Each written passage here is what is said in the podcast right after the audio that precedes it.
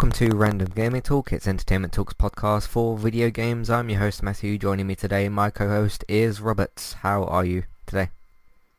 I'm good. How are you doing today? Not doing too bad. Yep, doing alright. Uh, what have you been playing within the last week? Uh, I haven't had a chance to get the two-year anniversary update for State of Decay 2 going yet. That was on my list of things to play. Uh, that update came out yesterday, uh, but just things got in the way. You know, this, that, and the other. You know how life goes. Mm-hmm. Uh, I've been playing a little bit more of uh, Chimera Squad. I'm close to being done with that. I think it's kind of hard to judge since everything's divided into so many subparts. Mm-hmm. Um, but at least the third investigation, I'm closing in on it being done. Um, so we'll see from there. So Cool. How's uh, Star Wars going? I'm not playing anything. Star. Oh yeah, I'm still Well, stuck on that Lorna, boss. Yeah. it took me a minute to think about that. I still stuck on that uh, that sister boss, and I'll play it for like 20 minutes and then just get annoyed with it and then quit and forget about it. Yeah, sometimes you got to do things uh, like that with uh, those sorts of games. Like you just have to step away for a bit and, and that sort of thing. So, uh, is that everything? Pretty much. Well, I was going Oh. to play the uh, Xbox free game, the uh, Warhammer 40k uh, Inquisitor Martyr game that was part of the Games with Gold. Um, but it required an account with somebody I'd never heard of before, and I'm just like, nope, delete. Huh. I don't Okay. mind if you say you can get bonuses or perks or be part of this community with an account. Um, but I do not play a game if it's required. You Yeah. can play GTA 5 all the way through without ever linking your your online game account to the Rockstar Social Club. You can play the Division games without creating an Ubisoft account. You just get better stuff when you do, and that I'm okay with. That's that's an option. But to not even let me get past the opening intro without creating an account, I'm sorry, I don't I don't do that shit. Yeah, yeah, that's uh, not great. Uh, speaking of, that's a perfect um, segue there. Uh, I've played a bit more Doom Eternal. I cannot get into the game, so I've thus stopped playing it. Uh, that is a game that requires you to have a, I think it's a Bethesda.net account um, when you sign in, and that's not necessary. Um, if I'm playing the offline, because it's got a multiplayer mode, doesn't it? Uh, Doom Eternal. If I'm playing the offline campaign, I should just be able to jump in there with, you know, if you want to save my data, you can save that to my PS4 profile and my PS4 hard drive. Um, so that's a game that has that sort of thing going on as well. But uh, yeah, I, I just don't think I recognise that Doom Eternal is a really great game, and so is the uh, 2016 one. But they're just not for me. Uh, there's just not enough in there because they, they've been described before as like shooting galleries, which they very very much are. But um, I just sort of wanted more than that from the game, and I wasn't really getting it. So I just, yeah, just wouldn't really click for me. But I understand why people enjoy them, and as we always say here, if somebody enjoys something that's good that you can't get into, then uh, let them enjoy that particular thing. So I know that um, people like, uh, was it Chris Ray Gun from uh, Sacred Mhm. Symbols? He enjoys that. I can see why people enjoy it, but it just uh, isn't quite my cup of tea, and that's completely fine at the end of the day. So, um, other than that, been playing some Call of Duty. Um, there is actually an update today, which we'll talk about later. Uh, so that's some interesting stuff. Um, got some good news in terms of gaming stuff. Uh, me and my dad just finished an unbeaten FIFA season, which might sound easy, but when you play on Legendary, it's not. Um, so uh, that was really good. We won 28, sorry, 27 games, drew 11. So we actually beat. Uh, I'm not sure if you're aware, but the 2003, 2004 um, Arsenal team uh, in the real world, I'm talking about. Um, they did an. Um, they're the only English team to have ever done an unbeaten season. They drew 12 games, and in our season we drew 11, so we beat that record as well. Um, it's it, it was one of the things where the the next game, next game, next game, and you kept thinking like we're, we're gonna lose or we're gonna let in too many goals or something. And uh, no, we just went right the way through. So uh, really, really good stuff. Of all the years I've been playing FIFA, which has been quite a few years, I've never ever done that before. So uh, that's pretty good as well. And for people that want to know, we play on Legendary, so it wasn't an easy task. Sure, it's not the ultimate difficulty or whatever. Uh, it doesn't need to be necessarily. But um, yeah, it's pretty good. Any thoughts on uh, on that? Yeah, I mean it's always tough for sports games because you Mm. can never know really what anything's going to do. Um, and then especially with the higher difficulties, some of those AIs get pretty tough. Yeah. But yeah, it's good on you, man. Yeah, especially when you play against Rangers and they play like Barcelona. Even though they've let in 97 goals in the season, because we had Rangers as the last game of our season, and uh, we they were one of the teams that we drew against previously. It was like one of it was like a really really tough game. It's weird. uh, We'll go in there and we'll beat like PSG, Barcelona, Real Madrid, Liverpool, Man City, all the big teams, and then we draw to teams like Rangers. Uh, but I guess that's just the way the sports go sometimes, isn't it? Um, but yeah, just the way that the, the way they pass the ball around and that is completely unrealistic. But nevertheless, we did it and uh, we won. We won the actual league by about five points, which is good. But uh, yeah, first ever unbeaten season. So uh, that was really good stuff. We also won the uh, Champions League again. That's the fourth season in a row that we've won that. And uh, we're going to move into. We've got this um, summer thing with France. I think it's the European qualifiers. Uh, but then we're going to move into the 2027 to 2028 season and uh, more and more players are starting to retire. So uh, that should be interesting. Other than that, I have not been playing really anything else because, uh, in case some other people haven't seen the little announcement, I am your phone's vibrating sometimes. By the way, um, Yeah, it's just uh, some alerts that don't get turned off for whatever reason pop up, and that's what it is. okay. Um, what was I saying? Yeah, I've been making a classic review season four, which takes up quite a bit of my time. Uh, when that happens, but uh, I'm getting close to being finished with it. I'm halfway through making the season. Uh, obviously, I won't say about anything um, what the season is going to be, but that's going to be interesting to reveal. Uh, that's going to be starting on the 3rd of June, which is in two weeks' time, or just over two weeks' time, uh, on Wednesday. So uh, look out for that. But other than that, that's pretty much all I've been doing. So uh, interested to see what this Call of Duty update is. We're going to read that out in a little bit. And um, yeah, I'll be playing. I've got um. By the way, I've got uh, Final Fantasy VII Remake on the way. Uh, post has been really, really delayed in the UK for obvious reasons, but uh, it's taken a while for things to, to arrive at our house at the moment. But uh, yeah, I'll be jumping into that. I, hopefully, I hope that kind of arrives once I finish making the season. Because by the way, we're going to be taking a break from uh, next week on Entertainment Talk. So I've, I'm going to be making the classic review season and some other stuff. Um, and then uh, yeah, we'll go from there. So, but uh, that's enough of all that. Uh, let's move into some housekeeping. We'll see you for that in a minute. Hey guys, what's up? This is Donnie, and I host the Adulting with Donnie podcast. And this is not the show to listen to if you're trying to be a better adult. I started this podcast as a way to offload some thoughts uh, that I have throughout the week. My topics vary widely every week movies I've seen, guns and gun control, sex, people that are stupid, why I don't care about celebrity opinions, TV shows, snowmobiling. The list goes on and on. I'm always taking topic suggestions from fans of the show, too. So join me each week on Adulting with Donnie as I pour some bourbon and allow you to see the inner workings of the mind of a madman. Live free and rant hard. I'm Christy. And I'm Jackie. And we are Killer Fun. We explore the intersection of crime and entertainment every other week. For as long as people have been communicating, they have been talking about who did what to whom, and is that socially acceptable? Because the boundaries of society, Crime. and entertainment have always gone hand in hand. The more salacious, Or weird the better. From books and movies, to television shows and games. we look at how life and art imitate and inform one another. and we can't get together and not laugh. So let's face it, there's going to be laughing. Killer Fun is available anywhere you listen to podcasts, so join us. Today's sponsor is Kualo. If you'd like to get started with a domain name and a website today, just click on the link in the show notes and that will take you over to Kualo to get started. They also have a live support chat system that you can use which is in the bottom right hand corner. So get started with a new website and domain name today with Kualo. Hey everybody, if you would like to get the ad-free versions of all of our podcasts and support Entertainment Talk along the way, all you need to do is head over to patreon.com forward slash entertainment talk. Sign up either as a creator or as a Patreon. There's no difference there. That's just the option for either becoming a creator now or just staying as a patron for the moment. And then all you need to do is support us at the $1 level tier. That will get you access to all of the ad-free podcasts that we've done in, in the past and get you access to all the ad-free podcasts in that month as well.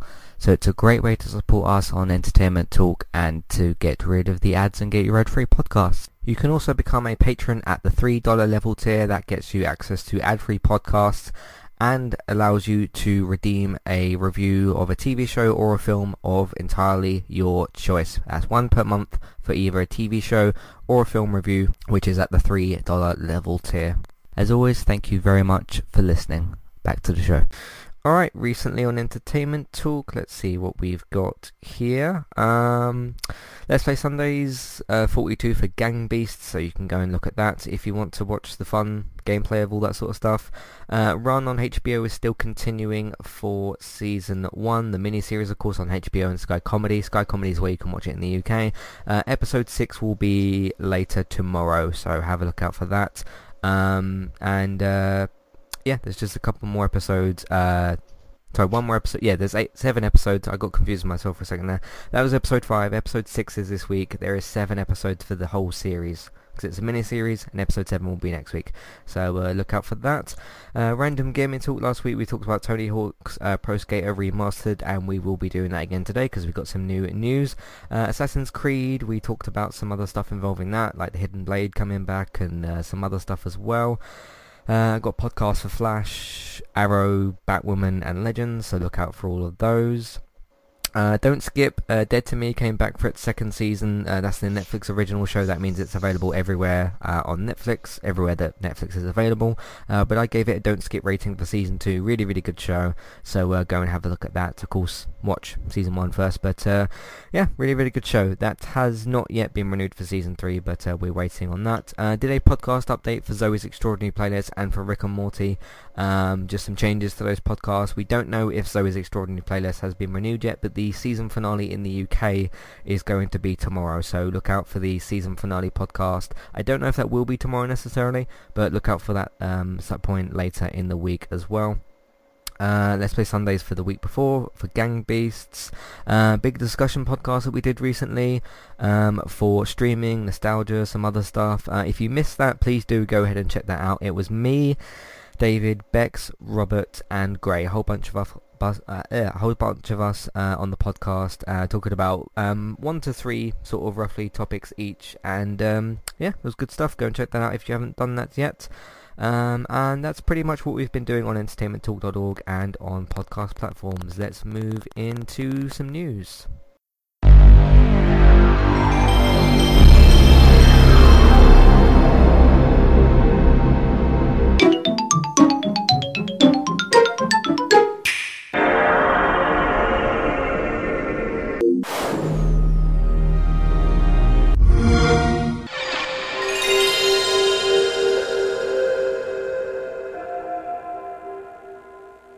Alright, I'll go first this week, I think. Um, so we got a bit of a lawsuit going on. Uh, we haven't talked about one of them for a while, but uh, there's a new one happening.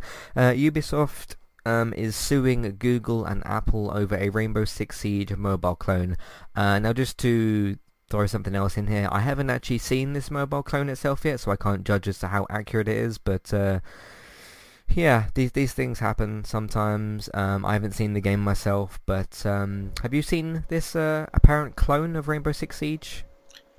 No, I mean I'm not a Siege player in general to begin with, so I mean I think I vaguely ish remember mm-hmm. when um, a mobile game got announced, but I can't remember if it's um, actual Siege as part of the proper title or if it was just something else that was kind of in the same genre. Mm-hmm. But there's there's way too many games on the mobile store to even remotely try to cover. There's a good what ten thousand new games a day, something oh, like that. Loads, loads and loads and loads. Yeah. yeah. So impossible to track, but it's not surprising that there's a clone because everything has a clone. Mm-hmm. You know what I'm going to do? I'm going to open my app store now and just have a look, quick look for that. But um, yeah, uh, Rainbow Six Siege. Um, there's a game called Area F2 Global Launch. Looks a bit like Rainbow Six Siege. This might be the one that they're talking about. Um, it's got like close quarters stuff. Yeah, I can see, even from about five seconds of this trailer, I can see that it looks um, quite the same. There's like some stats um, apps as well. I guess if you want to track your uh, profile and stuff. Um, I'm guessing that's probably the one. There's another one on here called um, Alpha Tango Six Snipers. Sniper Battlefield, but that doesn't look like what that is. So, yeah, it looks like it might be this yeah area of F2 um, game. So, Yeah. Now, who makes that game? Does it say? um, the first CQB FPS. No, that's not the. Uh, what does it say? Provider eJoy.com Limited. Um, copyright Q. I don't even know how to say that, so I'm gonna have to spell it. Q O O K K A Games Incorporated. Never heard of her, heard of them before. Okay, so it's not actually Apple that's making it. So that's why I, I did see that article as well. That's why I was always a little confused. It's like, Hmm. did Apple make the game?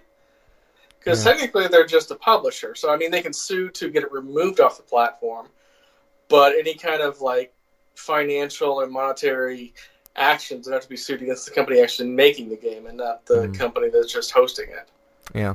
How would you say that name? Q- Kuroka Games? I don't know. I, I'm not even gonna try it. but uh, yeah, that looks like so we found I found that within what a minute or something. So yeah, we'll see what happens with that. But uh, I thought that was interesting to uh, include. It's not too much to say there. We'll see how this lawsuit goes. Those things can go on for months, years. We shall see. So I mean, Frank Darabont, who's still suing AMC for The Walking Dead, that was for season two, and the show's on season ten, going into season Mhm. eleven. So these things take a while. Uh, let's move on from that. Um, there was apparently some sort of interview or something with uh, Marvel Games, and they did confirm there was apparently some rumors or something like that about a Daredevil game in development. They have denied that this is happening. Uh, the voice talent attached to it was Troy Baker, who is of course you know Troy and Nolan North are pretty much the uh, big two names of the industry, along with what Laura Bailey and some other people as well. Mhm. But uh, you, you know, usually Troy Troy Baker and uh, Nolan North. Uh, they've confirmed that this isn't in development. So if you've seen any, I'm I'm I'm sure, I'm very very sure someone's made some clickbait about this, uh, which I didn't see. But uh, this is from IGN, and uh, it does say that there's not a game in development. Um, first of all, would you like a Daredevil game if it was if there was one in development? I don't know. That's one of those ones where I'd have to hear the story first uh, before I would know if I could get into that or not. Because Hmm. that would be an easy enough character to make a superhero game out of, just because you know he has some abilities, but he's not like super unstoppable. Hmm. So, you know, it could be easily be like a platformer, you know, Spider-Man esque, because that was one of his weapons, to where he would like he had that hook shot coming out of the the staff, and he could swing around a little bit like Spider-Man. Yeah. Yeah. Uh, but more likely it'd just be like a brawler type. Mm, yeah, like a yeah that sort of thing. Um, yeah, that that could be a good game. There isn't obviously one in, in development, but um, that is that as well. Uh, I wonder what they would do in terms of because obviously one of his advantages is obviously because he's blind, he has uh, heightened um, hearing and things like that. I wonder how visually and sound wise you would do that in the game. Um, like, would you? No different than uh, when you get the characters highlighted in The Last of Us. Yeah, yeah, I suppose you could do that as well. So, uh, there you go. Um, Tony Hawk's Pro Skater, which was to me still shockingly announced last week. I know that there was insiders and press people that knew, but uh, to the general audience, such as me, Robert, and uh, probably some of you as well, um, we had no idea about it, and it really just came out of nowhere for me. Um, anyway, uh, adding on to the news of that, uh, Activision has confirmed that, and listen to this part carefully, the game won't have microtransactions at launch. Keep the at launch part in mind there. Um, it's interesting that this was announced as well because Crash Team Racing Nitro Fueled uh, also didn't have micro- microtransactions at launch. That's a difficult word to say. Uh, they didn't have those transactions at launch, and then you know the embargoes got lifted, the reviews came out, all the reviews came out, and then about a month after the game was out, obviously the servers were online and people were playing online. They then put microtransactions into the game. Um, so do you think we'll probably just get these later, microtransactions? It's possible. Um, a lot of that's going to depend once we actually get the game out to see if there's any kind of in-game points or currency or system that you have to get to uh, unlock stuff. Right. Now there are levels and um, goals in levels that you can get points to upgrade your character, but I doubt that you would be able just to buy those points straight.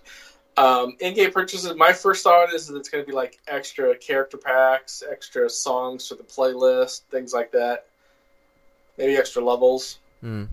Yeah. That was something that got brought up a couple weeks ago. We never talked about it because it was such a non-issue. But um, somebody tweeted at the, the Cyberpunk 2077 account saying, "Well, how come it was listed as having in-game purchases uh, for that game when they said repeatedly that there's not going to be any microtransactions. And they replied that it had to classify that because they've already got DLC planned, and technically DLC is an in-game purchase. It's just not Yeah. a microtransaction. Mm.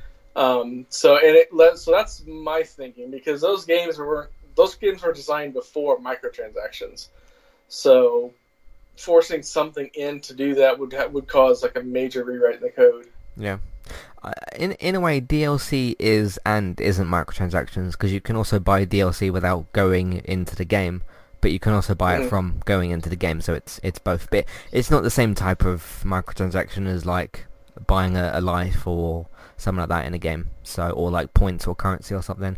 I'm guessing there probably will be microtransactions in um, Tony Hawk's Pro Skater. I think that they will be added later. I think they'll do the same thing they did with. Uh, Crash Team Racing Nitro Fueled. Um, I think it will probably be for things like you know cosmetics and then skateboards or paint on your wheels and on your skateboard and, and those sorts of things. There's there's quite a lot you could do with that. Uh, there's also things like different arenas and I don't know a whole bunch uh, maybe tricks that you can unlock that give you more points or something. There's a whole bunch of different things that they could they could do with that. So we shall see what Activision decides to do.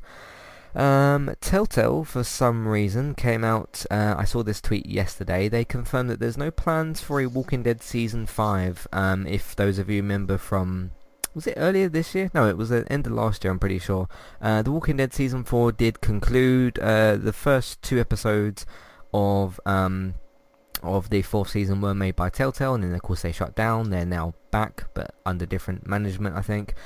Um, and then of course Skybound, owned by Robert Kirkman. Robert Kirkman's also the creator and the writer of the Walking Dead comic books. He's got nothing to do with the show. He's actually suing the TV show. It's a bit weird, but um, yeah, Robert Kirkman, who's uh, the head of Skybound, did actually buy the rights. Not him, the company, but he's in charge of the company.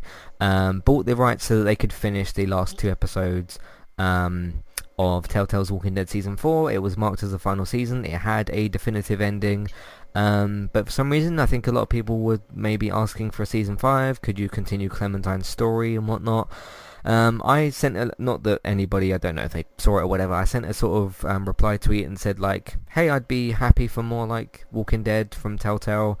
I don't want them to continue Clementine's story because I liked how it finished and I wouldn't want them to sort of tarnish that. I think if Skybound were to do another Walking Dead, obviously it wouldn't be called Telltale's Walking Dead, it would be called Skybound's Walking Dead. Uh, if they did another um, point and click adventure game or even something different, um, I'd prefer it to be with new characters just in that world. Um, what what do you think? What would you like from this next? I suppose if they were to do something. Yeah, I mean, I wouldn't mind it. I never did get around playing the last season of Walking Dead just because of that. But you know, if there's certainly enough room in that world to do a game, uh, you could adapt adapt something from the comics that's not really been touched on on the TV show and work around with that.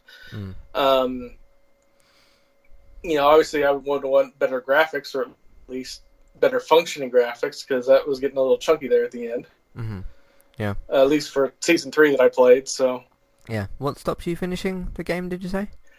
oh, I just I no, I don't buy those uh, those episodic games until the last episode's out. That way, I don't have to constantly wait like a month, a month, a month. And then after like the first one, there's either the first episode or the second episode came out is when Telltale shut down completely as a series as a company, and so that whole thing was in limbo for a while.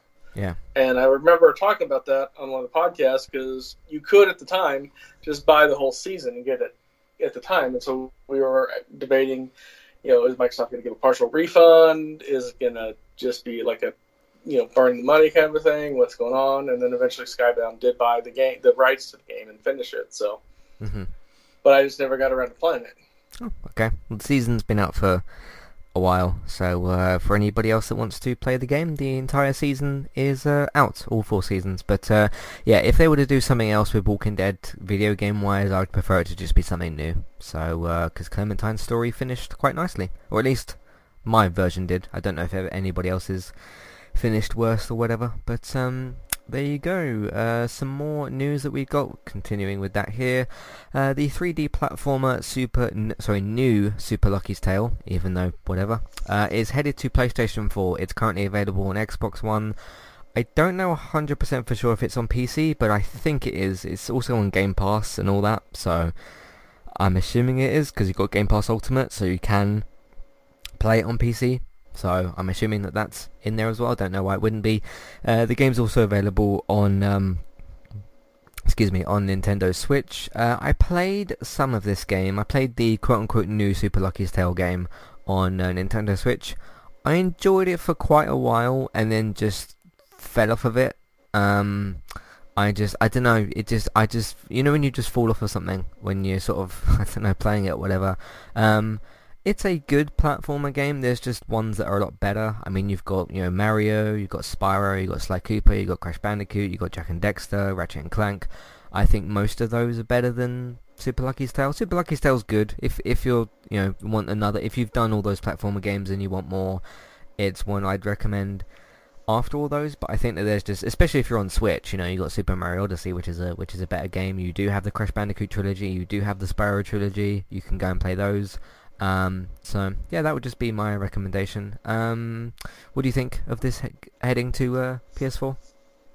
Yeah, I mean, like I've said before, I can understand the concept of exclusives, but for a company that does make mostly third-party games, it didn't seem like, like there was any real reason for it to be delayed as an exclusive on one console over the other. Yep. Um, and people get really weird about that. There was a lot of people that were really upset that uh, um, Horizon Zero Dawn is getting a PC release or is already out. Um, I just don't get that. Yeah, the thing, the weird thing is with that, just to touch on that quickly, the game's been out for three years. If you were desperate to play Horizon Zero Dawn on PS4, you've probably already done that. That's a 27, yeah, 2017 game because yeah, it came out March 2017 alongside the Switch, not on the Switch obviously, but uh, the same month as the Switch and Breath of the Wild because there's obviously a lot of comparisons between the two. So, yeah, if you're that bothered about Horizon Zero Dawn on PS4, you could probably have played it by now. Uh, I don't know. Some people have reasons they can't play games and that, but um, yeah, it's it's been on there for a while. But uh, yeah, Super Lucky's Tale. If you've got a PS4 only, uh, it will be arriving soon, so have a look out for that. But I would recommend other games first. So. Uh, Call of Duty uh, is a game I regularly play, of course, and I talk about on the podcast quite a lot. Um, it's got another update because that's what I love is when this game gets an update and it takes like 12 to 16 hours to install, and I'm not exaggerating. Uh, but nonetheless, Call of Duty has got a patch and makes um, Warzone's Gulag um, fully automatic. Uh, for those of you that don't know what the Gulag is, uh, essentially in in the new Warzone game, which is the uh, battle royale basically for Call of Duty, when you get killed in the battle royale, you get thrown into the Gulag. It's basically this like really really big shower room sort of thing. It's kind of weird to explain, uh, but it's in like It's a prison shower. yeah, it's like a big prison shower kind of thing. Uh, you get thrown into there, you get get thrown into a one v one, and essentially it's as simple as if you kill the other guy, you get put back into the map. If you die, you have to then leave. Um, there's the other rule, which is if time starts going on and you haven't killed each other, um, you can then run to the flag, which is directly in the middle, and then if you capture the flag for long enough or whatever, you can get sent through to the map. It's basically the game's way of giving you a second chance. But once you, if you win that, either through killing the other player or getting the flag, if you then die again when you're in the big actual main Warzone map, you do then get sent back out of it. It's basically like a second chance kind of thing. But uh, nonetheless, uh, apparently late on Monday night, we are recording this on a Tuesday, of, of course, uh, so the, the update has been available. Uh, Call of Duty Warzone and Modern Warfare got a new patch. Uh, this is from Polygon, by the way, just to reference the source. Uh, both games we uh, saw playlist updates with Warzone seeing a uh, buff to its Gulag weapons and Modern Warfare getting two new multiplayer maps for a complete list. Uh, here's the patch notes. Scroll down. In Warzone, Infinity Ward has replaced all of the Gulag weapons with automatics. Instead of pistols and revolvers, uh, players will randomly receive one of six assault rifles or four SMGs. Uh, this should make the Gulag fights more electric, uh, especially as fans use weapons they're more familiar with. Hey, some people use double pistols and stuff. I've started to use it now. Um, Warzone has ha- sorry, Warzone also has some new playlists. The Battle Royale mode offers solos, trios, and quads. Quads is, yeah, fours, isn't it? So, yeah, solos, just you, trios, obviously you and two other people, and then quads, you and three other people. Uh, while Plunder has blood money, um, quads, a new armor box can refill the entire team's armor. That's quite useful. Uh, and most wanted contracts are back after some serious community complaints. Modern Warfare has uh, two new maps. Um, Isle 9 is a new map specifically for gunfight. I don't really play gunfight. And Hard Hat is available in general multiplayer modes. Modern Warfare Spec Ops mode also has a new modified version. I don't know anybody that plays Spec Ops, but it's out there nonetheless. This new mode can change enemy behavior, like making them more aggressive or immune to all damage um, other than headshots. That sounds interesting. Modern Warfare also has some playlist updates. Realism Mosh Pit with NVG, Night Vision Goggles, is here, as is Reinforced Ground War, Core Ground War, and Blueprint Gunfight. Um, players interested in testing the new maps can check out Isle 9, Face Off, Mosh Pit, um, and Hard Hat 24-7. Uh, the patch also comes with a list of huge general changes which you can read below. So what's new? Call of Duty Endowment Fearless Pack is now available. New gunfight map called Isle 9. Uh, new multiplayer map called Hard Hat. That's one of Call of Duty 4's multiplayer maps, which I remember. So I'm I'm I'm looking forward to uh, going back into that. Um, it's been obviously years since I played on that map. Um, modified special ops uh, replay existing operations with a twist. Some enemies, um, yeah, the headshot thing it's got here, and yeah, it just has a more broken down version of those things. Um, to me, I just wish I could uninstall Warzone because you shouldn't have to have that installed to play multiplayer because it isn't even part of it. Um, that's one thing that really kind of bugs me because as my Call of Duty updates and stuff, part of the you know memory for for doing that is installing Warzone, which I just don't want because I don't use it. Um, I, I played it once the other day just because one of my friends wanted me to join in with it, and I just I still don't like it. So uh, I just wish I could uninstall that as part of the game because then I could have just more space on my uh, PS4, which would be good. Um, I'm interested in um, Hard Hat being added. That was a like I said a Modern Warfare map, but um, other than that, I'm interested to see what this new map looks like. I haven't seen any of it, and um, like I said, I, I, don't play Warzone, so the changes to Gulag won't really affect me because I won't be in that game mode. But um, any thoughts on these updates?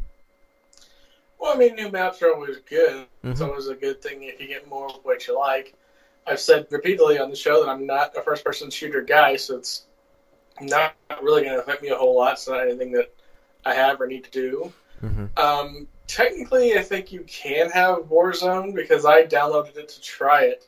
I own the the, the main game. I just downloaded the uh, the the Warzone part separately, but I don't know if that's just exclusive to Xbox as a separate function, or if there's just some weird setup that you can do uh, to where you only uninstall uh, the main game.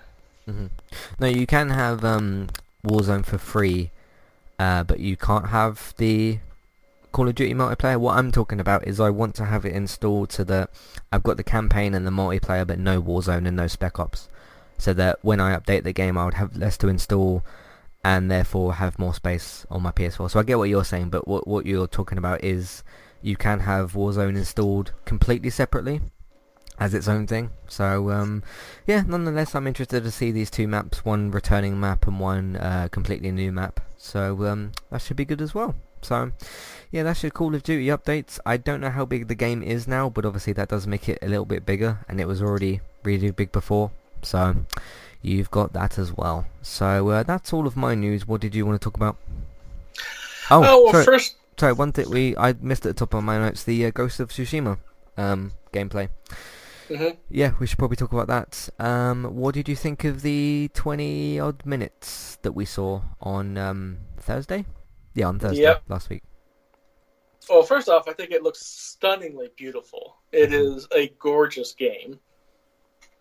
We didn't get a whole lot of story, which I was kind of hoping that we would get, um, because it does involve uh, Mongol invasion of Japan, which I kind of vaguely-ish remember from a history class I took in uh, college a long time ago. That's way longer ago than I like to think about. uh, um, but the only thing that was talked about of note is that there was a cou- uh, there was multiple attempts, and both times the, the fleets that got sent over from China to Japan got uh, wiped out in uh, tsunamis. So I guess they're going with the slightly alternate history to where those ships did successfully land, thus the Mongols being on Japan. Um, so yeah, at least we got a little bit of context for what you're doing. Um, I really, really liked that whole um, showing you which way to go by the blowing winds thing. I thought that was very clever because that's a way you can give direction to the players without breaking immersion of like a giant blue line to go this direction or that direction. um, we did see a little bit of tactical gameplay, either doing the straight up samurai mode or going into stealth mode. So that was pretty cool. Um, I just would I would have liked a little bit of story elements. I mean, I can, I can understand wanting to keep it under wraps, especially after what happened with the Last of Us Part Two. Yeah. Yeah. But just a little concept uh, context outside of uh, Mongols are in Japan and they shouldn't be would have been nice. Mm-hmm. Yeah. Um, I agree with pretty much everything that you've said. I think I'm one of the very few people that I don't dislike the, I'll say the waypoint system for lack of better word, the, the way to show you to get to your next thing. I don't mind it. It's not my favourite, um, favored sort of choice rather. Um, who knows? Maybe I played the game and it really kind of clicks in ter- just in terms of the travel system, basically, or the waypoint system. Um, but I remember when I sort of first heard that. I think we talked about that two weeks ago. Um, that like the wind would guide you, and some people point you in the right direction, and there's there's other things going on.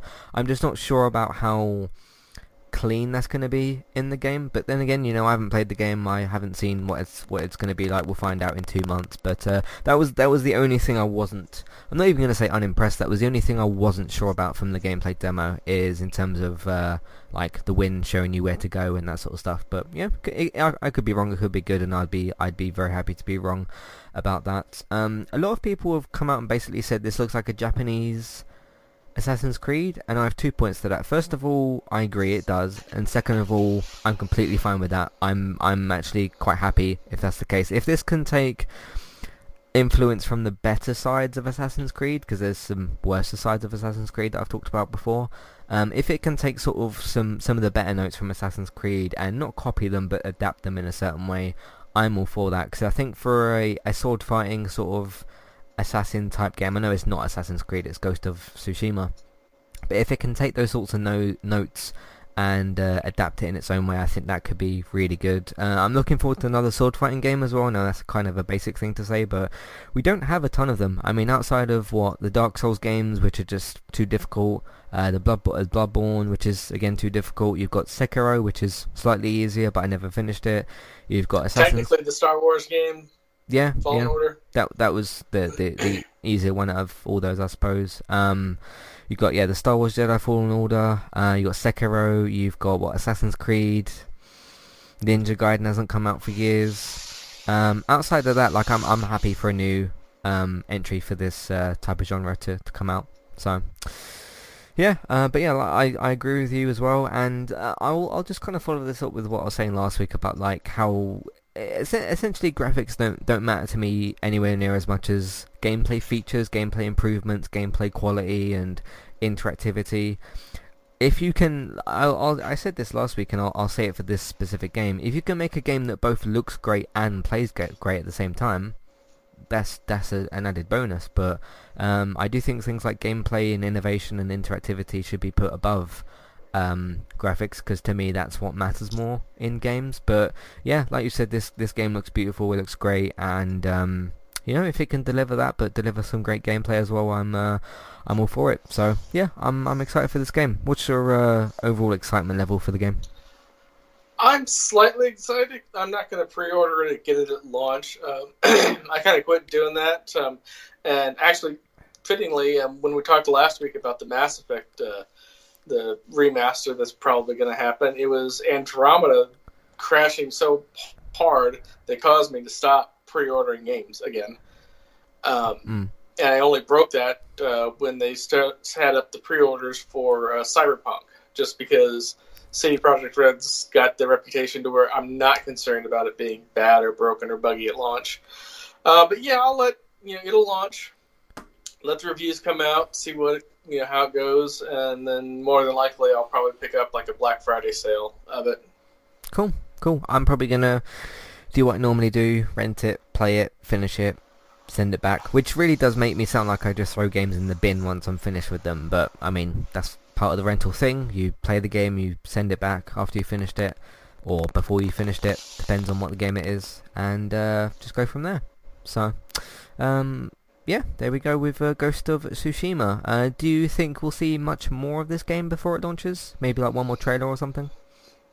Probably not. I mean, they might have like a trailer that's cut up from what they showed at the um, the conference, so they might have like a story trailer, which I would actually want to watch. Mm. Um, to talk more about your character, your backstory, things like that. But we learned so little of the character outside of his name, and I can't even remember if we already knew that or not. Yeah. Um, but probably not. I mean, it's we're recording on May nineteenth, so it's not like the game's coming out six months from now. Right, right, yeah. I think we'll probably get like one more story trailer or sort of launch trailer, and, and that'll be it. Because Last of Us has had its sort of last trailer, I think, uh, and that's out in a month. So there we go. Um, yes, lots, lots to look forward to. Uh, Last of Us 2, Ghost of Tsushima, and um, some other stuff. You know, Cyberpunk will be here before we know it, and uh, so will some other games as well. Um, what do you want to talk about this week? Uh, well, Phil Spencer gave an interview to uh, Business Insider the other day, talking about all things video games as he does, Mm-hmm. um, and he did pretty much that we're going to see delays in video games well into next year. He said the early summer, early fall, I feel pretty good about those games coming out close to or on target. Games that were targeted for a year or now beyond, there will be uh, some impact, but hopefully some games will be able to react. Uh, react. Or specifically, he points out to certain things that you just can't do remotely. Uh, motion capture is something that's basically stopped in the industry. We're not going into mocap studios. If you had all your animation captured and you're doing touch ups in more individual art production and areas like that, textures, other things, you're in a slightly better position. If you're waiting for a lot of either large, large audio work with symphonies, voice acting, things like that, you're also held up as well. Uh, speaking from the Microsoft perspective, first party, um, I've already seen the games have to adapt to that. Uh, Guild Wars 2 developer ArenaNet confirmed that the next update won't feature any voice dialogues because obviously you can't get into the voice studio to record it. Which that's the one that I don't understand because you literally have two people in physically separated rooms. I don't understand how you could not do voice capture. Mocap, yeah, you got like 10, 12 people all gathered around that makes sense. But the voice capture, you're literally in a closet and somebody else is in a slightly bigger closet. it's really easy to maintain that distance. Yeah, yeah. I remember when um, Nikki Rapp talked to me uh, last year because she did some uh, voice stuff, obviously for uh, Walking Dead, Sims, and uh, Psychonauts as well. She didn't do any uh, motion capture stuff, and uh, she basically said to me she was she was in studio rooms and stuff pretty much on her own for the most point. I think I think she said that there were some points where uh, either Dave Fenoy, who voiced Lee, and uh, Melissa Hutchinson, yeah, Melissa Hutchinson, who voiced uh, Clementine, she would like occasionally see them, or if they needed to do a scene together, she would sort of sometimes be there with other people. But that was, you know, that's not a need necessarily. It was just, you know, what they could do at the time. Um, and she actually said with The Sims 4, not The Sims 4, sorry, one of the Sims games that she worked on, um, that it was her literally um, on her own in a room. So yeah, you could you could definitely do that sort of stuff.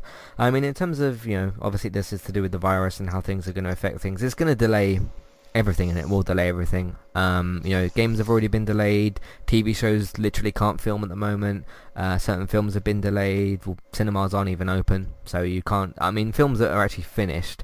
So like I don't know, Mulan live action version, Quiet Place Two, James Bond, that film uh, and some other, like New Mutants and some other things. Um, they're all ready to go, but obviously they can't release at the moment because uh, the place isn't open for them to be seen. Um, so yeah, it probably will delay certain games as well. Um, I do agree that um, you know some games you can just do a bit more simpler sort of voice acting on your own and that sort of thing, and obviously those things can be uh, animated and edited uh, from homes and things like that, which is where obviously everybody's, well, most people are working from at the moment. But um, yeah, it, it makes sense. You know, w- once we see, once we start seeing um, these delays come through, it will affect probably some later games as well. So yeah, what do you think?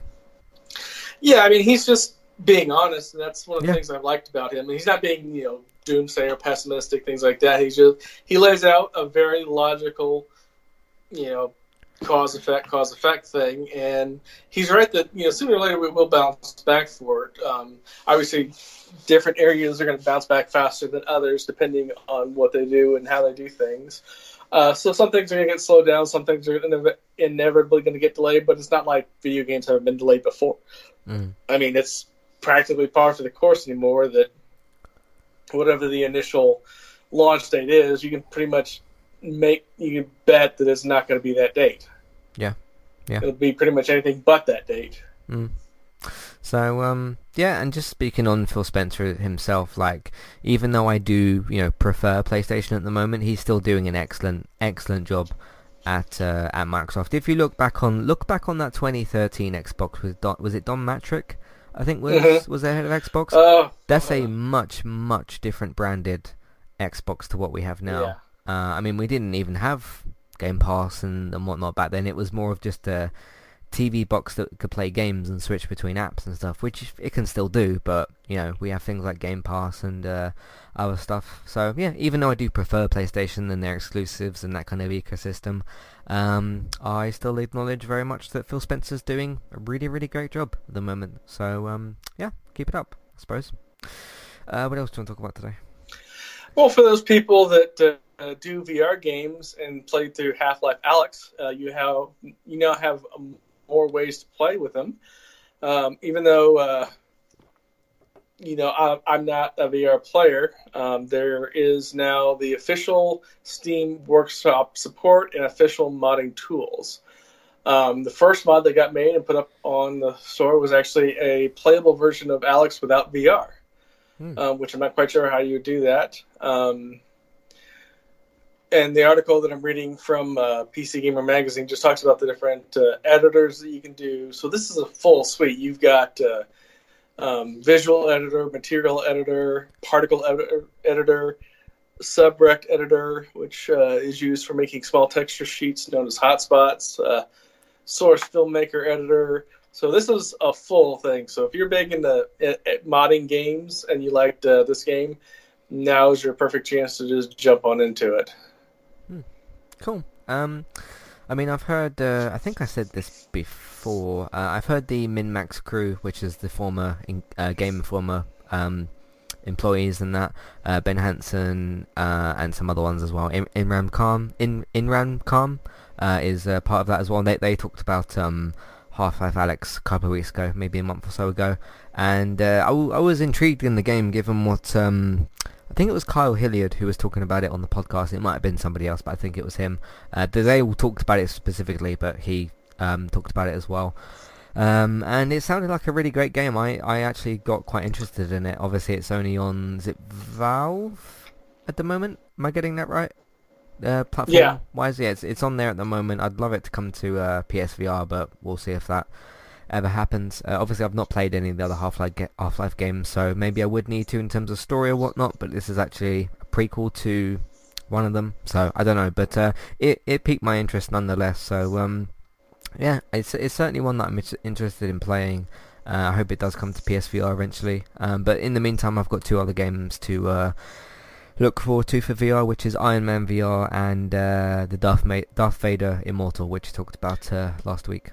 So Yeah, I really, really don't think that it's going to come to PSVR just because Valve is owned by Steam or Steam Mm. is owned by Valve and vice versa. And they don't take Microsoft's approach to just let everybody game. yeah, yeah. So yeah, it's unlikely, but you never know what might happen. So there we go. Uh, what else do you want, do you want to talk about today?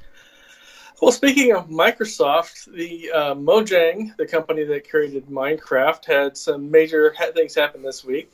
Uh, first off, it is being rebranded slightly in the stores. Instead of just being Mojang, it's now Mojang Studios. Uh, the new logo is made up of a bunch of little gadgets called Mojangs, and the trailer that they launched show all these different things twisting and turning around to spell the name of the new Mojang Studios. Uh, this is because it's not just you know two dudes in a basement cranking out Minecraft. It's uh, a full studio suite on several continents, and so they felt that the uh, renaming was fitting. Uh, this came earlier this week because uh, the Mojang celebrated its 11th anniversary, the first version of the game having been released back in 2009, and also re- um, celebrated an unprecedented uh, milestone. 200 million copies of uh, Minecraft have been sold worldwide. Whoa. That's Yeah, that's wild. Yeah, that's that's crazy. I know the game's been out for a long time, but that's don't don't us underestimate that for numbers. Wow. Yeah, I mean Yeah. it's on it's on NPD month in month out, whether it's number five or number ten or number fifteen out of the twenty or wh- whatever's on there these days. Um, it's continued to be on there month after month after month for as long for as long as I can remember. Um, just want to say as well, congratulations to the team on 11 years. That's a very long time. Uh, it's been obviously a very successful 11 years. Um, you know, like I kind of said earlier with Doom Eternal, I recognise Minecraft as a good, a good game. It's got its particular audience. I mean, it wouldn't have been getting updated this this long if it wasn't successful. Like, let's be Mhm. honest, it, w- it wouldn't have sold. Did you say 200 million? Over 200 million. Yeah, That's that's that's astounding. Um, it wouldn't have sold near anywhere near that amount if it wasn't a good game. Um, so like I said, uh, like I just sort of said, you know, it's not a game I particularly play. I, I've you know I've tried out Minecraft just to see what it was sort of all about and that, but uh, I'm not really into them particular building games necessarily. Uh, I know it's had some different versions and and whatnot, but um, yeah, this is still a really really huge success, and uh, they deserve um, all the credit that they, they, they can get. So yeah, yeah, and there's a reason why uh, Microsoft bought them a few years back for, for three billion dollars because they Yeah. recognize the value of it, um, and it's still going strong. And I think the Switch version is out, and I know you can still play it on PS4. So Yeah. um, Microsoft is like, no, we're not locking this down to our platform. Play it, have fun. Yeah. Yeah. Um, what was the other thing I was gonna? I was gonna say something else. Um, but yeah, even though Minecraft is recognized as more of a like kids family friendly game, hasn't stopped it being successful. So there you go. Because some people like, oh, you know, you're you're a Minecraft kid player or whatever, or some sort of stupid insult that someone would tell you online. But hey, they're insulting a very very successful video game. So um, you can't knock it for that. So congratulations to everybody involved. So there you go. I mean, what would put? I think I've kind of said this before. I think I said this about um, was it Grounded, the uh, game with the little people Yeah, that, that, that, that they showed off again recently. If you if you take a game like that, where sure I'd be willing to do all the building stuff and that, but for the story I want an end game, and Minecraft doesn't have one, and because I want to do all that building, not just to say like, hey, here's my village or whatever, come and visit it or whatever I've created. I want to have that build to something different. I understand people like to play it and they like to build certain things and show them off on their streams or on social media and whatnot. That stuff's all great, um, but uh, that's that's not a reason that appeals to me to play it necessarily, if that makes sense. So, uh, but nonetheless, it's, it is successful, and uh, wish them all the best, and we'll see what they come out with in the future. So I'm I'm sure the game will be ported to you know Series X, or it won't even need to be ported to Series X, will it? Because it will just be backwards compatible, I assume. Um, and uh, but it'll probably need to be put on PS5 in some way, shape, or form. So um, we shall see. Uh, what else do you want to talk about today? Well, um, this is some good news for people that are fans of PES, um, the you know Pro Evolution Soccer game. Uh, back in April, there was supposed to be a, uh DLC for the UEFA 2020 tournament, but that uh, was uh, not happening because of the COVID thing, and the tournament itself never did happen. But they announced earlier uh, yesterday that the UEFA Euro 2020 DLC in June would be launched, and it's going to be a free DLC. Uh, the DLC is going to include all 55 UEFA national teams, squad rosters, and existing kits. Uh, the official UEFA Euro 2020 tournament mode will be added as planned. Um, they're going to be uh, adding in Wembley and St. Petersburg stadiums. Uh, the official UEFA Euro 2020 group match, uh, group stage match ball will be available at launch. And all UEFA Euro 2020 player features, themes, match days, and other in-games event are still planned, but might be changed because of changes and everything else going on. hmm Uh, this is going to be released in June, so in it doesn't say which day in June, it just says June. So uh, it's going to be part of Data Pack Seven for uh, PS4, Xbox One, and Steam. So if you're a fan of the game and you play the game, then hey, something that was supposed to happen now you're getting for free. Yeah, yeah. I mean, obviously the uh, it's UEFA Euros that uh, Robert is talking about here, which would have been this year's uh, international competition. Um, obviously, it's not taking place because sport can't happen unless you're in Germany. The German the, the the German Bundesliga is still going on, but it's returned recently. But that's obviously because Germany's got themselves to what they judge as as a stable uh, state of living, I suppose. Um, but yeah, obviously won't be happening this year. Uh, it did actually get postponed until next year, the actual real event itself. Uh, I mean, the Premier League can't even continue at the moment. It was announced today that uh, six players from three different clubs, it wasn't announced which clubs, uh, they've been tested positive for the virus. So there's, yeah, Premier League football ain't coming back anytime soon. Um, but aside from that, you know, Konami giving out some free DLC. Look at that. It's, uh, you know, sometimes unexpected things do happen in the world. Uh, doesn't mean that Metal Gear, Castlevania, or Silent Hill are coming back, but uh, you know you can play the UEFA Euro uh, 2020 on um, PES. Uh, you know I did play the uh, one season of the uh, well, it was called Master League, but I played it in coach mode. Uh, I played the one season, did all right on it, and uh, pretty much stopped playing it after that. But uh, if it's a game that you play regularly, uh, you can get this for free. You can do your own, obviously, uh, Euro 2020 thing, and uh, you at the end of the day, it's a free edition. It will give you a new game mode to, to sort of play, or a new sort of competition, and um, yeah, can go from there. I wonder if you can. I'm guessing you probably can. You can probably do that mode in uh, in coach mode. So, because I think you can, if you can do that in the Master League, you you can probably do that in uh, a kickoff type mode as well. So, uh, I wonder. It doesn't specifically say in the article, so that would be something that you'd have to look at yeah, yeah. for, um, you know, But- whether or yeah. not you can or not. Mm-hmm. Um, but uh, I wonder if they'll add it to the uh, Master League itself as well, because basically once once the seasons finish in May, which obviously they won't this year, they'll finish either later or be vo- or, be uh, voided. Um, it w- it was supposed to be like a June uh, competition, which ran through to probably some point in July. Then the transfer window opened. So uh, yeah, I wonder if they'll add it to the Master League as well. So we shall see. But uh, there you go if you want that. So you can play that as well. Uh, what else have you got to talk about today?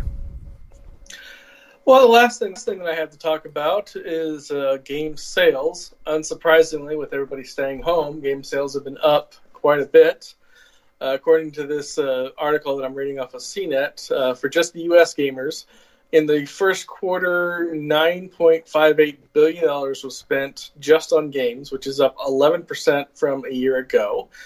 Um, it was a total of almost $11 billion uh, on computer games, hardware, and accessories.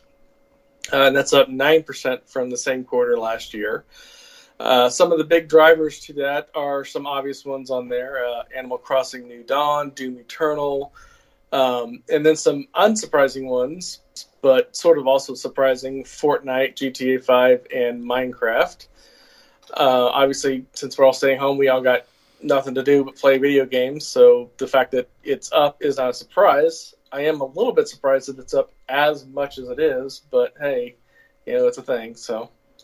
Yeah, yeah. Play games, watch TV, watch films, and make classic reviews podcasts. So, uh, but no, it's not surprising. You know, you can get games digitally. Obviously, you can get films and TV digitally through streaming services, rentals, etc., etc. But uh, in terms of the game side of things, it makes sense that the digital storefront would get a few more sales, especially games that are free. You know, things like Fortnite that you mentioned. Um, but at, at, at this point with Fortnite, I'm assuming that you're either, you know, if you're playing it, you're kind of playing it, unless you're sort of dipping in for the first time maybe, or you're returning to the game. Uh, but given that, uh, yeah, all game stores are, yeah, they should, they should be closed. If not, uh, they are closed.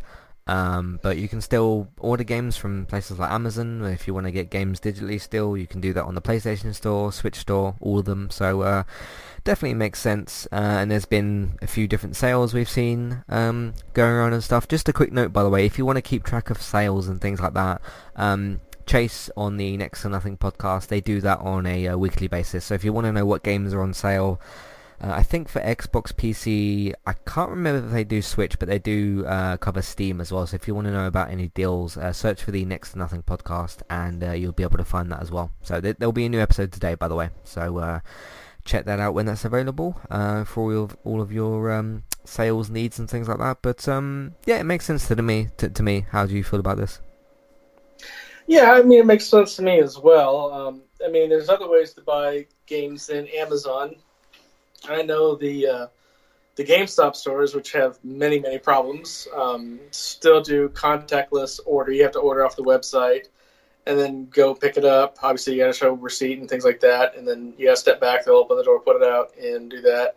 Uh, same thing with most of the big box retailers like Best Buy, uh, Walmart, because those stores usually are both um, grocery store and you know other kind of store, which does have essential stuff on it. You can pretty much just walk down the aisle and get a uh, game anytime you want, assuming it's in stock. And I, I don't think they'll probably buy one just because there's so much hardware they have to buy to go with it. But I still check to see if the switches are back in stock yet, and they are not. Occasionally, you'll see like a random light pop up every now and then, mm-hmm. uh, but that's about it.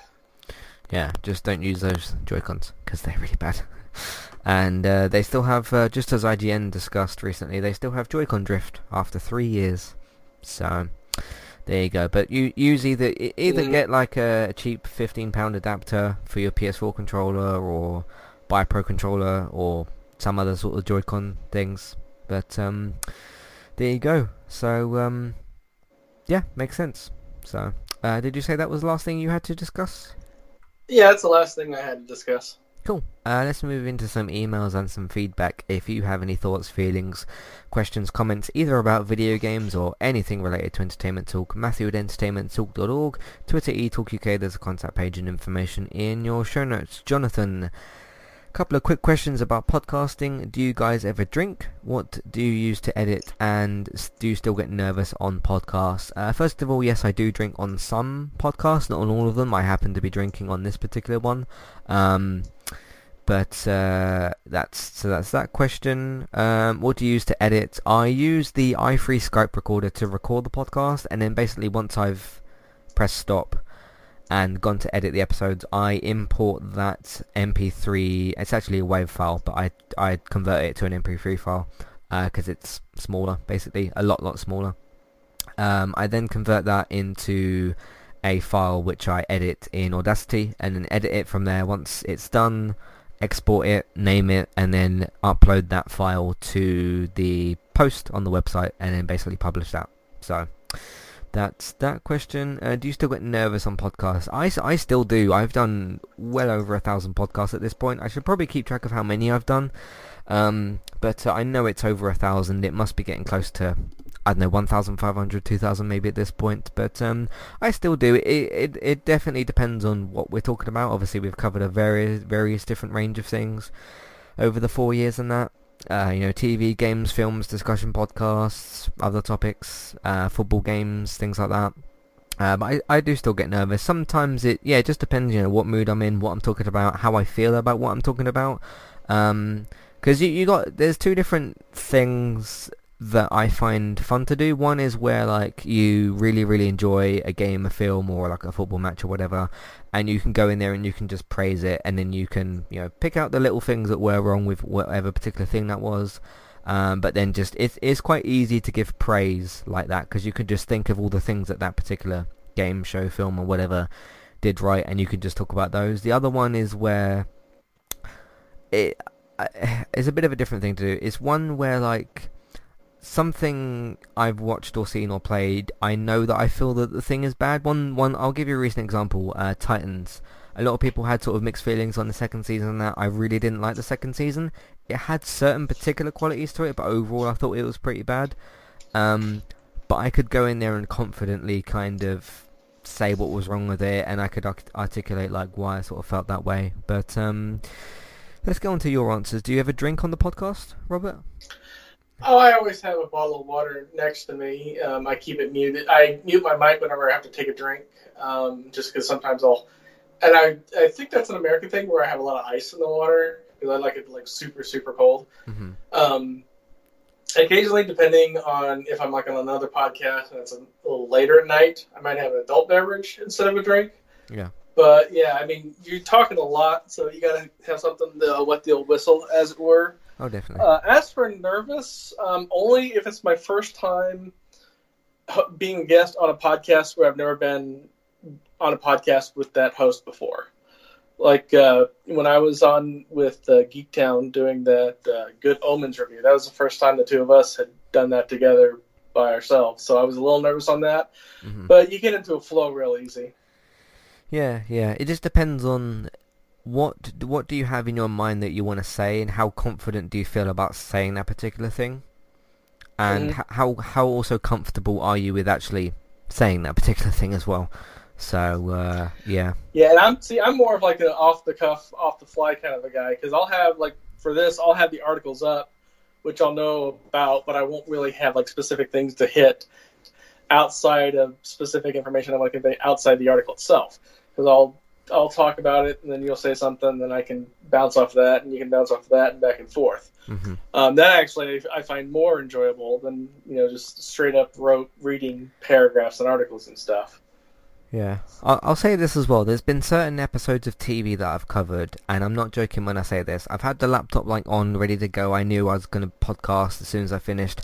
There's been certain times, right, where I've watched an episode of TV. The moment the credits pop up, I can turn that thing off, come straight in this room because I podcast in a different room to where I play and watch games and all that sort of thing.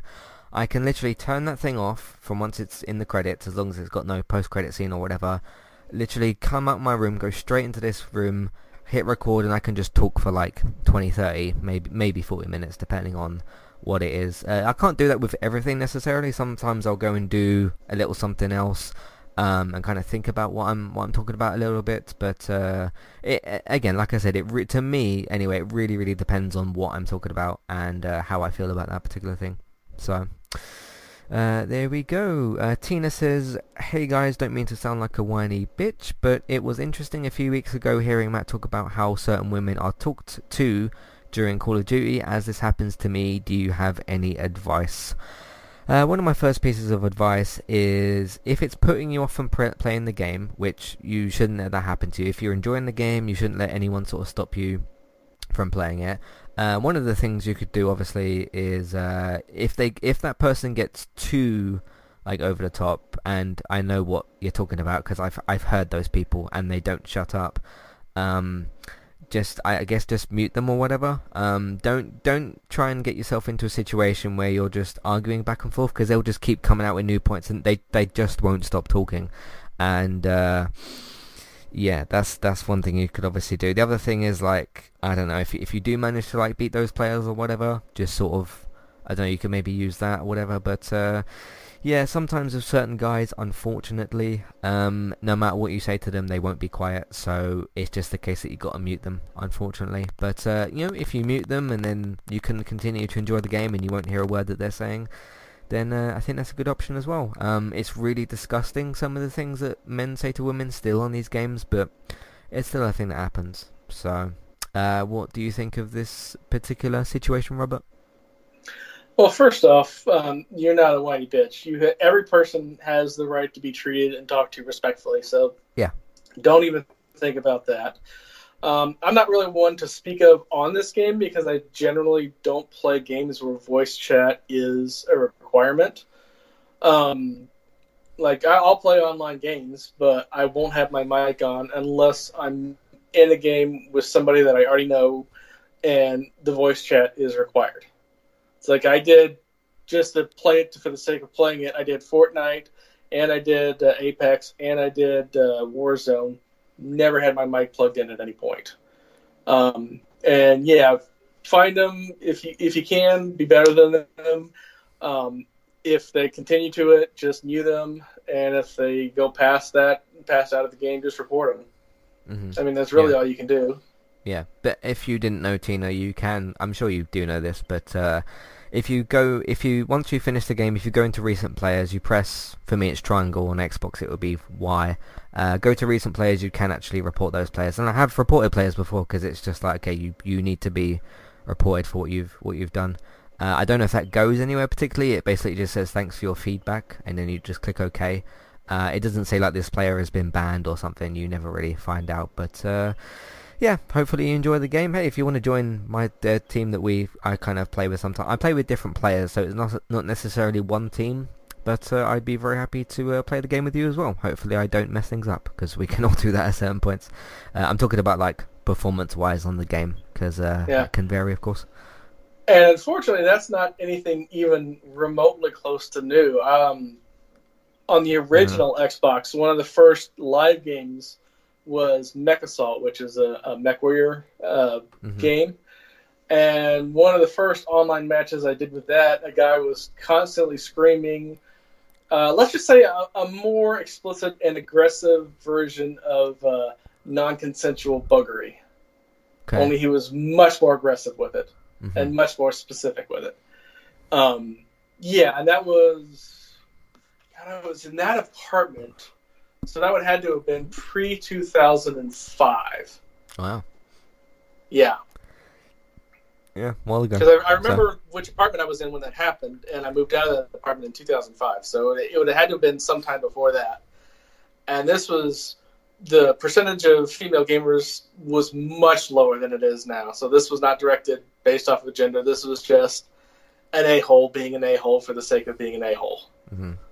Yeah. Um, but past that, like I said, I tend not to play those games that require that. So outside of like the standard stuff that you, you can hear from pretty much anybody, I really wouldn't be able to give you that much great advice on it. So Cool. But um, yeah, like we've given some advice and stuff. Hopefully that helps you. If it doesn't, uh, please do feel free to write back in. You're more than welcome to do so. So uh, there's that as well. Uh, ben says it's in- interesting hearing Matt talk about clickbait recently. What are some of the worst examples you have both seen and any gaming specific ones? Um, oddly, I don't see a lot of gaming specific clickbait. A lot of it is to do with DC stuff, like hey, Henry Cavill's coming back. Hey, the Snyder Cut's coming out. Hey, Ben Affleck's coming back as Batman, and I'm just like, shut up. Um, I, I've I've seen so, I've seen some, there's difference between bad and plain like stupid examples. One um clickbait article that I saw I think last year was about the villains for Spider-Man 4. Now bear in mind I've said Spider-Man 4 and the upcoming film is Spider-Man 3. So 1st of Mhm. all they didn't even get the right film and second of all yeah it was just it was just wrong. So um, some of the worst examples, I mean, yeah, I, I try to forget about some of those headlines because they're just they're just plain stupid. But no, I don't actually see a lot of gaming specific ones. Usually, a lot of the ones I see are from like comic book type websites, and they'll usually be lying about like I don't know some sort some sort of Marvel or DC thing, but usually DC. Um, of like, hey, Henry Cavill's been in talks with Warner Brothers to reprise his role as man, as uh, Superman, and uh, the news is just nowhere else. So, uh, what about your side of things? What have you sort of seen? I've seen everything from everything from everything. Um, and it's sad when you can't tell the obvious fake uh, clickbaity stuff from the uh, intentionally parody stuff. Um, a perfect example of this is I, I talked. I think I talked about this either offline like very briefly in one of the other podcasts. Uh, before everything shut down, we got a uh, trailer for the uh, um, movie uh, Morbius, and Yeah. we talked about that on one of the trailer talks when we did. Uh, well, there's a, a website over here called The Onion, which does parody uh, news outlets. They're not intending to be fake; they're intended obviously to be funny. And they had an article up about after the trailer release saying that the MCU movie fans were upset that Morbius looks like his comic book character. See, that's obviously done for a laugh for fun. Yeah. Um, and those are that was hilarious, by the way, that I when I saw that. Um, but yeah, I mean, I tend to consume a lot of news and a lot of media, so I've seen it all. But it's also also really easy to see what's just clickbaity fake and what's not. Um, my, any advice on that would just be to go to know the source and go to the source. Um, and I did send you a couple of things that I was like, "Is this real?" and not know. And you're like, "Nope, I know these people. They're always just fakey." So Yeah, yeah. So it it gets to a point where uh, you you can you can tell with with certain things. Plus, like you said, you know, it, if something is announced about a particular property, go to whoever owns that particular thing and check if they themselves have announced it. If they haven't, it's usually clickbait. Um, a prime Mhm. example is if if Henry Cavill does come back as Superman for Man of Steel 2, I'm very sure that Warner Brothers would announce that, or Henry Cavill would say something, or DC would say something. If none of those have, then it's probably not true. So there you go. Or like you know, if a Netflix show gets cancelled or, ren- or renewed, it will come from the mouth of Netflix because they will announce it. So uh, there you go. But uh, that is everything we've got for you for this episode of Random Gaming Talk. Thank you all very much for listening. Thank you all for writing in. Thank you for listening and, and everything else like that. Um, you can of course find everything that we've got on entertainmenttalk.org. Like I said, look out for classic, classic reviews. Sorry, on the third of June, which is in a couple of weeks. It's the week after that uh, run on HBO finishes on that particular Wednesday, so have a look out for that. Uh, if you want to support the podcast and support Entertainment Talk, there's a few options for you. Uh, Patreon, you can find us on there, the three one dollar and three dollar level tiers for review options and ad-free podcast options. Amazon affiliate link if you're thinking of I don't know buying a game or spending or spending some money on Amazon. Uh, we can get a small cut of what you spend, but it won't cost you extra. iTunes feeds, you can rate, review, and subscribe to those, of course. Please make sure you get subscribed so that you get sent new episodes. Word of mouth, uh, please tell people that you know about the website and the iTunes feeds. That will really help us out as well. Uh, social media, please share them on Facebook and Twitter, and if you can, put them in different Facebook groups. That also really helps us out. Streaming and video games and all that sort of thing. Uh, Bex is streaming daily on Twitch, um, and you can check her out. Tristabytes, B-Y-T-E-S. Uh, go over there, subscribe, follow, all that sort of stuff. Follow her on social media, all that sort of thing. and uh, get involved with the streams. Some good, re- really good stuff happening over there. Uh, me and David stream sometimes on Twitch as well, and you can look out for the FIFA streams on Mixer. Robert also streams on Mixer sometimes as well, and look out for Let's Play Sundays. Thank you all very much for listening, and we'll see you next time. Goodbye. Goodbye.